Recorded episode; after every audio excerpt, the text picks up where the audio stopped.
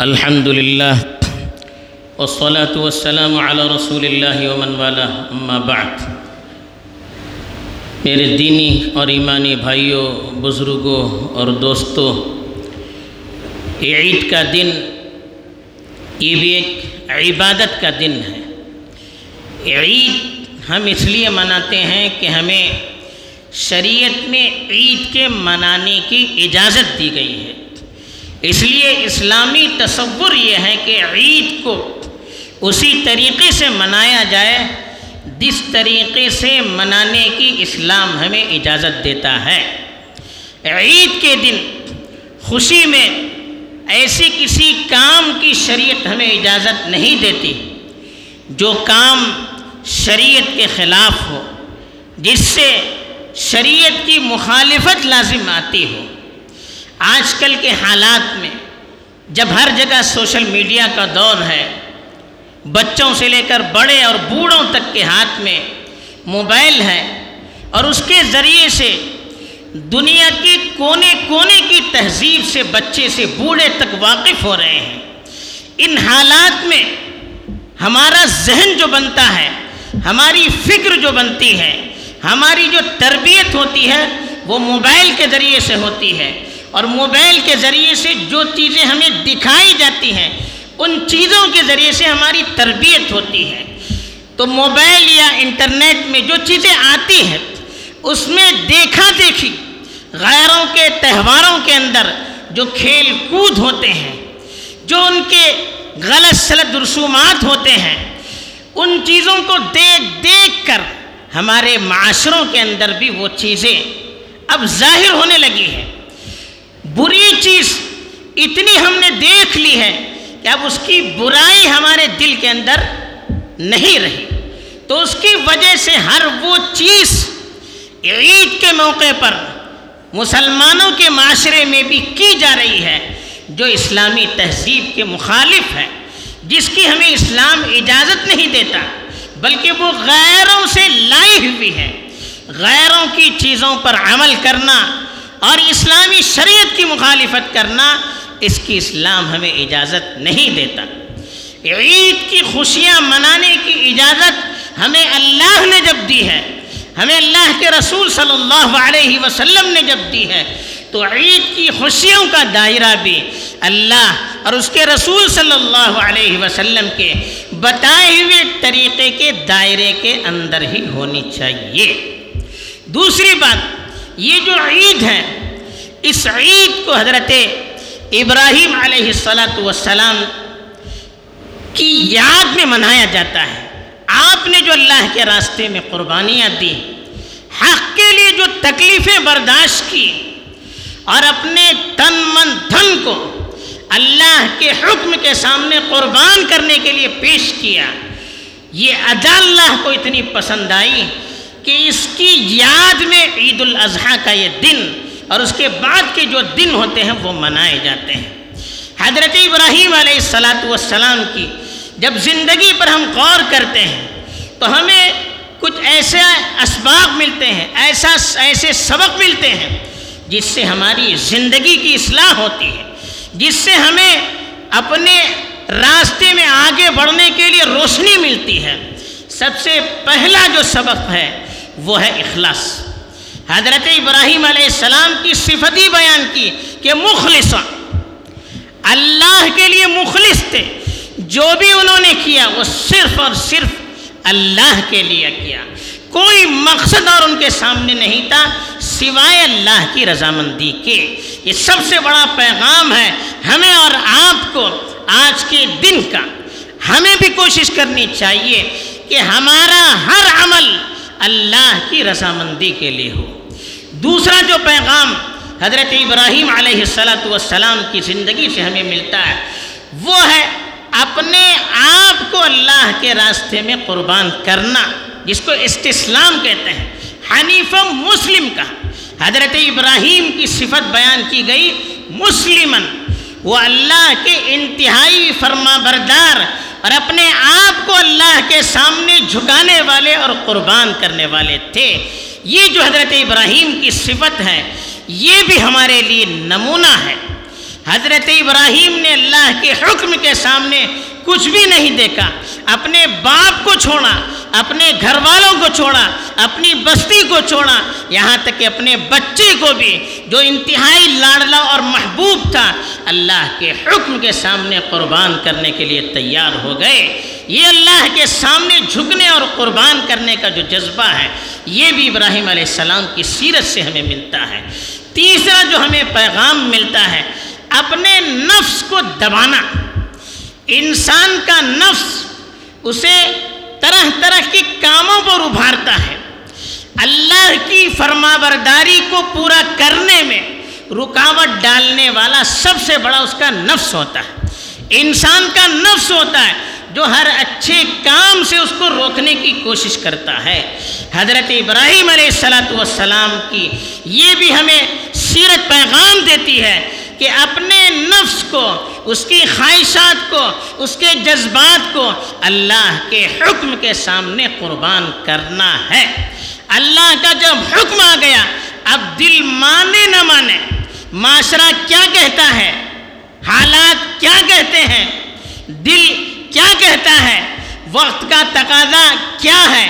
ان ساری چیزوں سے منہ موڑ کر اللہ کا حکم ہے۔ اپنے نفس کو، نفس کے تقاضوں کو اور نفس جو چیزیں ہمارے کانوں کے اندر، وسوسوں کے ذریعے سے دلوں میں ڈال رہا ہے، ان ساری چیزوں کو دبا کر اللہ کے لیے کام کرنا۔ یہ حضرت ابراہیم علیہ السلام کی زندگی کا پیغام ہے۔ چوتھا جو ان کی سیرت کا پیغام ہے، صبر کرنا، برداشت کرنا۔ اللہ کے راستے میں جو بھی تکلیف آئی حضرت ابراہیم علیہ السلاۃ والسلام نے برداشت کیا، دین کے لیے سب کچھ برداشت کیا، لیکن سر منہ، رتی برابر دین کے کسی بھی پیغام سے ہٹنے کے لیے وہ تیار نہیں ہوئے۔ یہ حضرت ابراہیم علیہ السلاۃ والسلام کی زندگی کا سب سے بہترین ہمیں پیغام ہے کہ صبر کرنا حالات جتنے سخت ہوں، ماحول کتنا سخت ہو، لیکن دین کے لیے ہر چیز کو برداشت کرنا ہے، ہر تکلیف کو برداشت کرنا ہے۔ تب اللہ کی رحمت جوش میں آتی ہے، تب اللہ کی رحمت اپنی لپیٹ میں ہمیں لیتی ہے۔ پانچواں جو ہمیں سبق ملتا ہے حضرت ابراہیم علیہ السلاۃ والسلام کی زندگی کا، وہ ہے ان کی جرات اور استقامت۔ وقت کے بادشاہ کی طاقت سے بھی انہوں نے پنگا لیا، دین کے لیے۔ لیکن دین کی کسی بھی حکم میں وقت کے بادشاہ کے سامنے بھی اپنے سر کو جھکایا نہیں، ان سے مفاہمت اور سمجھوتا کرنے کے لیے تیار نہیں ہوئے، بلکہ آنکھوں میں آنکھیں ڈال کر پوری جرت کے ساتھ، پوری استقامت کے ساتھ انہوں نے مقابلہ کیا۔ آج کے حالات بھی ہمیں حضرت ابراہیم علیہ السلام کی سیرت کے اسی پہلو کو اختیار کرنے کی دعوت دیتے ہیں۔ وقت چاہے جتنا سخت ہے قوانین چاہے جتنے سخت ہے اللہ کا حکم ہے، رسول کی شریعت ہمیں بتلائی تھی ہے۔ نس سری ہے، واضح حکم ہے۔ اس کے مقابلے میں ہمیں کسی تعویل کرنے کی ضرورت نہیں ہے، کسی سمجھوتا کرنے کی ضرورت نہیں ہے۔ ہمیں وقت کی طاقت کے سامنے سجدہ کرنے کے بجائے ان کے سامنے گھٹنا ٹیکنے کے بجائے اللہ کے حکم کے سامنے اپنے سر کو جھکانا چاہیے، اللہ کے حکم کے سامنے گھٹنوں کو ٹھیکنا چاہیے۔ یہی وقت کا پیغام ہے، یہی آج کے دن کا پیغام ہے۔ یہی ابراہیم علیہ السلاۃ والسلام کی سیرت کا پیغام ہے کہ ہمیں دین کے معاملے میں کوئی سمجھوتا نہیں کرنا چاہیے، کوئی کمپرمائز نہیں کرنا چاہیے۔ رتی برابر دین کے سلسلے میں پیچھے ہٹنے کی گنجائش نہیں ہے۔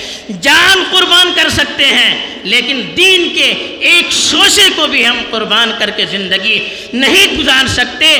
یہ دل سے فیصلہ کرنا چاہیے، یہ نیت کرنی چاہیے۔ اس کا اپنے عمل سے، اپنے قول سے، اپنی زندگی سے، اپنے معاشرے سے، اپنے اخلاق سے ہمیں اس کا اعلان کرنا چاہیے کہ مسلمان اللہ کے مقابلے میں کسی طاقت کے سامنے گھٹنے ٹیکنے کے لیے تیار نہیں ہوتا۔ عید کے دن ہر وقت، ہر گلی میں، ہر نکڑ پر، ہر موقع پر ہمیں حکم دیا گیا کہ اللہ اکبر اللہ اکبر اللہ اکبر۔ اس کا ہم بباگ دہل اعلان کریں۔ اس کا ہمیں حکم دیا گیا۔ کیوں دیا گیا؟ یہ بات ہمارے دلوں کے اندر اللہ تعالیٰ بٹھانا چاہتے ہیں۔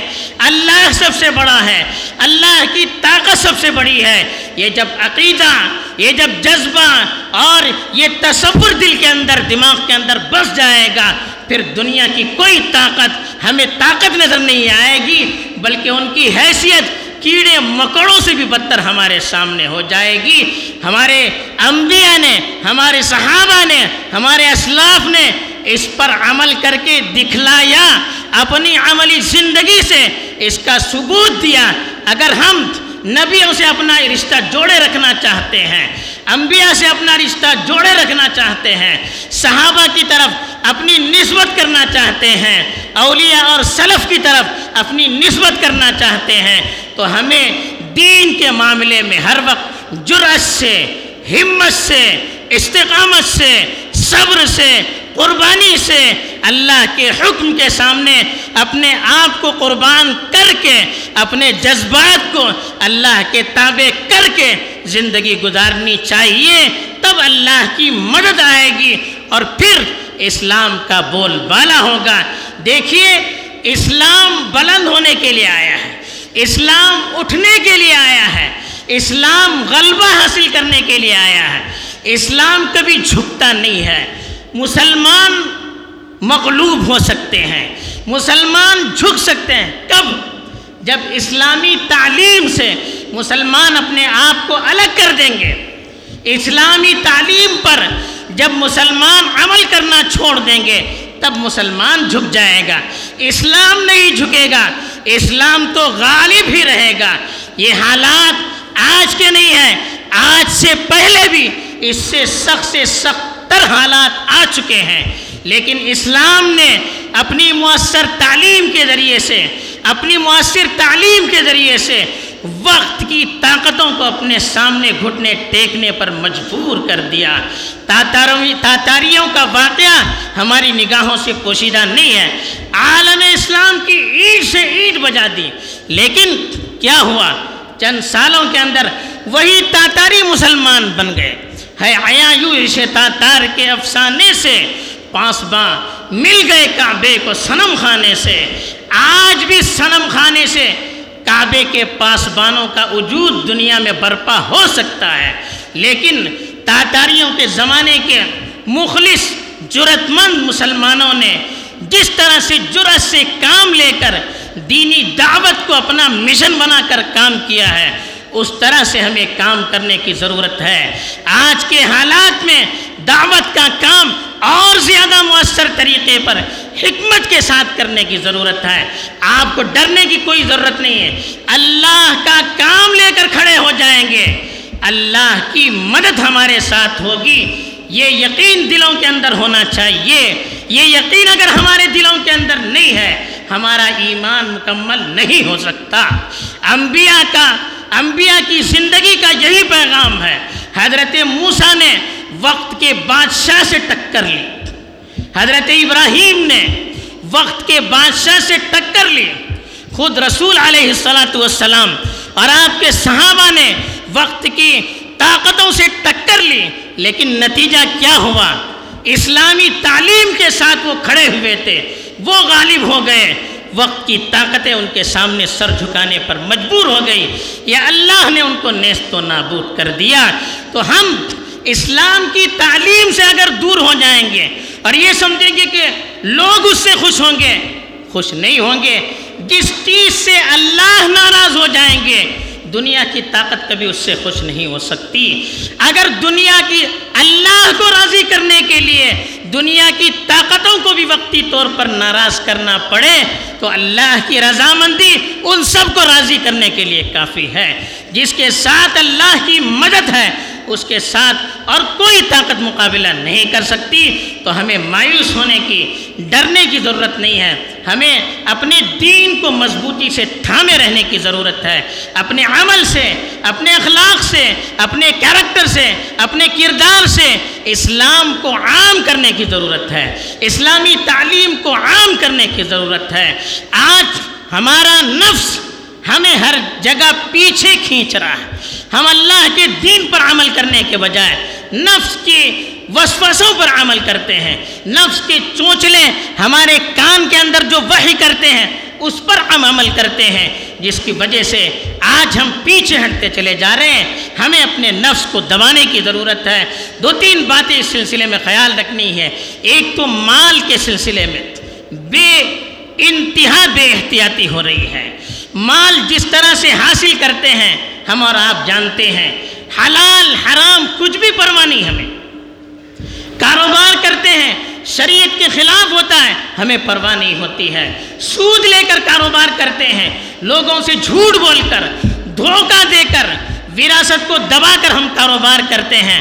پارٹنرشپ پر کاروبار کرتے ہیں، کچھ ہی مدت کے اندر کہہ دیتے ہیں کہ آپ کا نقصان ہو گیا، پھر خود سے کمانا شروع کرتے ہیں۔ حرام چیز جب پیٹ کے اندر جائے گی کون سی ہماری عبادت قبول ہوگی؟ انسان کو تو ہم دھوکہ دے سکتے ہیں۔ کیا اللہ کو دھوکہ دے سکتے ہیں؟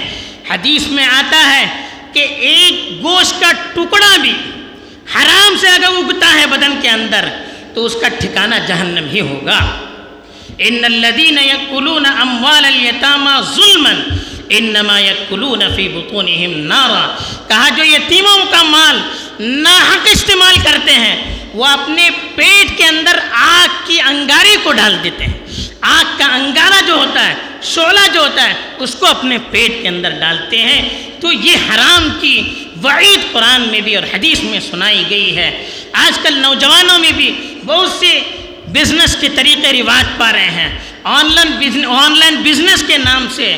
اور دوسرے جو طریقے نئے نئے آئے ہیں، ایپس کے ذریعے سے بہت ساری تجارتی صورتیں بزنس کی صورتیں وہ اختیار کرتے ہیں۔ صرف جلدی پیسہ مل جاتا ہے، اس کے لیے اس طرح کے طریقوں کو اختیار کرتے ہیں۔ حالانکہ جب اس کی تحقیق کرتے ہیں، اکثر اس میں جوا ہوتا ہے، سٹے بازی ہوتی ہے اور حرام طریقے ہوتے ہیں۔ تو اس لیے ایک تو اس سے پرہیز کریں۔ اگر اس طرح کا کوئی کاروبار کرنا ہے، کسی عالم سے جو اس میدان کے اندر مہارت رکھتا ہو، تفصیل پہلے اس کو بتائیں۔ خالی اوپر اوپر کی چیزیں نہیں پوری تفصیلات اس کو بتائیں اور پھر اس کے بعد تجارت کریں، تب تجارت ہماری صحیح ہو سکتی ہے، ورنہ حرام چیز آئے گی تو نقصان اعمال کا بھی ہوگا اور انسان کا سکون بھی غارت میں چلا جائے گا۔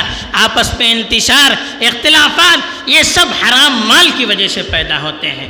دوسری چیز میں اپنے نوجوان بھائیوں سے خصوصی طور پر کہوں گا کہ نوجوانوں کو اپنی طاقت کی، اپنی صلاحیت کی قدر کرنی چاہیے۔ اپنی طاقت کو، اپنی صلاحیت کو بے ہدا اور بے مصرف کے کاموں میں خرچ نہیں کرنا چاہیے۔ اپنی نگاہوں کی حفاظت کیجیے، اپنے کانوں کی حفاظت کیجیے، اپنے ہاتھوں کی حفاظت کیجیے، اپنی شرمگاہ کی حفاظت کیجیے۔ آج کل یوٹیوب کے ذریعے سے اور نیٹ انٹرنیٹ کے ذریعے سے جو فحج چیزیں آتی ہیں، اس میں راتیں گزرتی ہیں نوجوانوں کی۔ اس سے صلاحیتیں ضائع ہو جاتی ہیں، دین اور ایمان بھی ضائع ہو جاتا ہے۔ اس کی فکر کرنی چاہیے، اپنی صلاحیتوں کو بچانے کی فکر کرنی چاہیے اور جنسی بے حیائی سے، نشے کی چیزوں سے اپنے آپ کی حفاظت کرنی چاہیے۔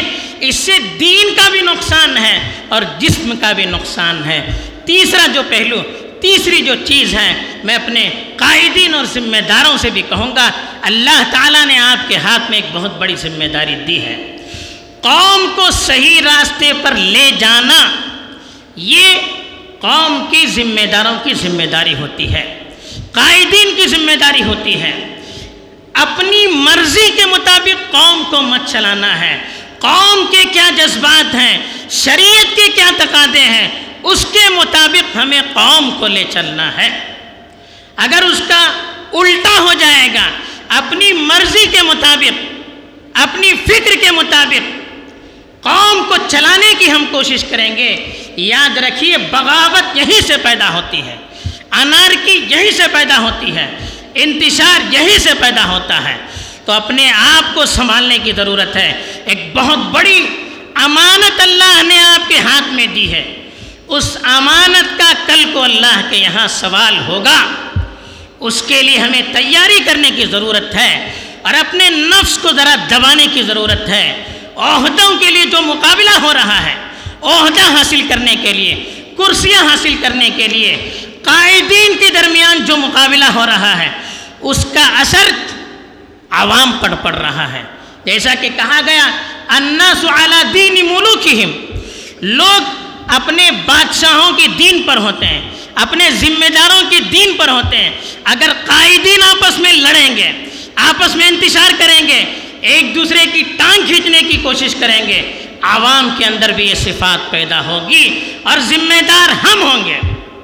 ہمیں قوم کی ترقی کس میں ہے؟ ملت کی ترقی کس میں ہے؟ قوم کا فائدہ کس میں ہے؟ ملت کا فائدہ کس میں ہے؟ دین کا فائدہ کس میں ہے؟ اس پہلو کو سامنے رکھ کر آگے بڑھنا چاہیے۔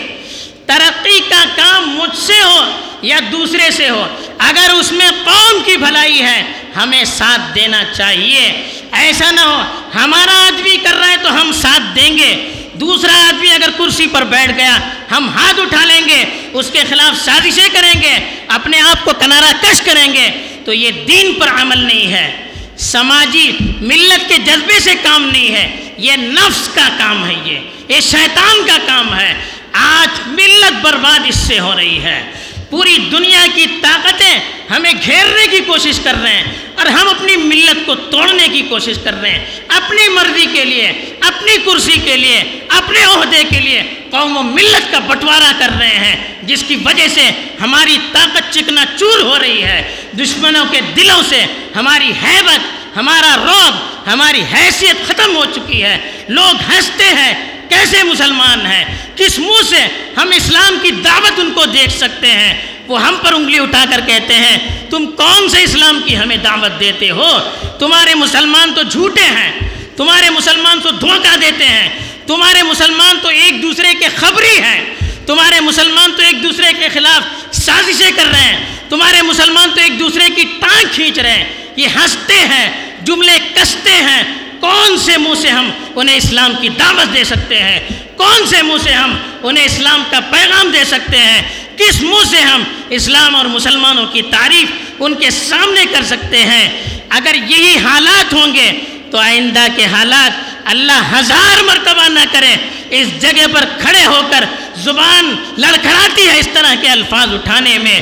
لیکن جو تاریخ ہے اللہ کا قانون ہے، وہ لاگو ہو کر رہتا ہے۔ اگر یہی حالت رہی تو حالات اس سے بھی بدتر ہو سکے، ہو سکتے ہیں۔ ہمیں سنبھلنے کی ضرورت ہے۔ آخری بات، قربانی کا جو فریضہ ہے، اللہ کے رسول صلی اللہ علیہ وسلم نے بڑی تاکید کی ہے۔ سنت سمجھ کر قربانی کریں۔ اللہ کے لیے قربانی کریں۔ جانوروں کو تکلیف نہ دیں۔ ایسے جانور کی قربانی نہ کریں جس کے اندر عیب ہے۔ جس کی قربانی شریعت میں صحیح نہیں ہے، ایسے ہی ذبح کرتے وقت بھی بہت سی غلط خامیاں ہوتی ہیں۔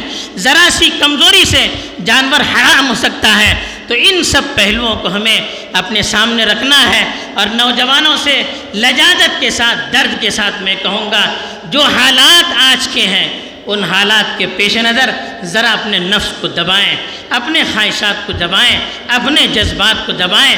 ہاں ہو، شور ہنگامہ، ادھر سے ادھر بھاگنا، یہ سلسلہ ختم کر دیں۔ کوئی فوٹوگرافی نہ ہو، ویڈیوگرافی نہ ہو، کوئی ایسا کام نہ ہو جس سے آگے چل کر ہمارے لیے مصیبتیں کھڑی ہو سکتی ہے۔ اللہ تعالیٰ یہ دن ہمارے لیے مبارک کریں۔ جو اعمال اس دن کے اندر کیے جاتے ہیں، اس کو قبول کریں، اچھے اثرات اس کے مرتب فرمائیں اور ہم سب کا ایمان پر خاتمہ کریں، آمین۔ و آخر دعوانا ان الحمد للہ رب العالمین۔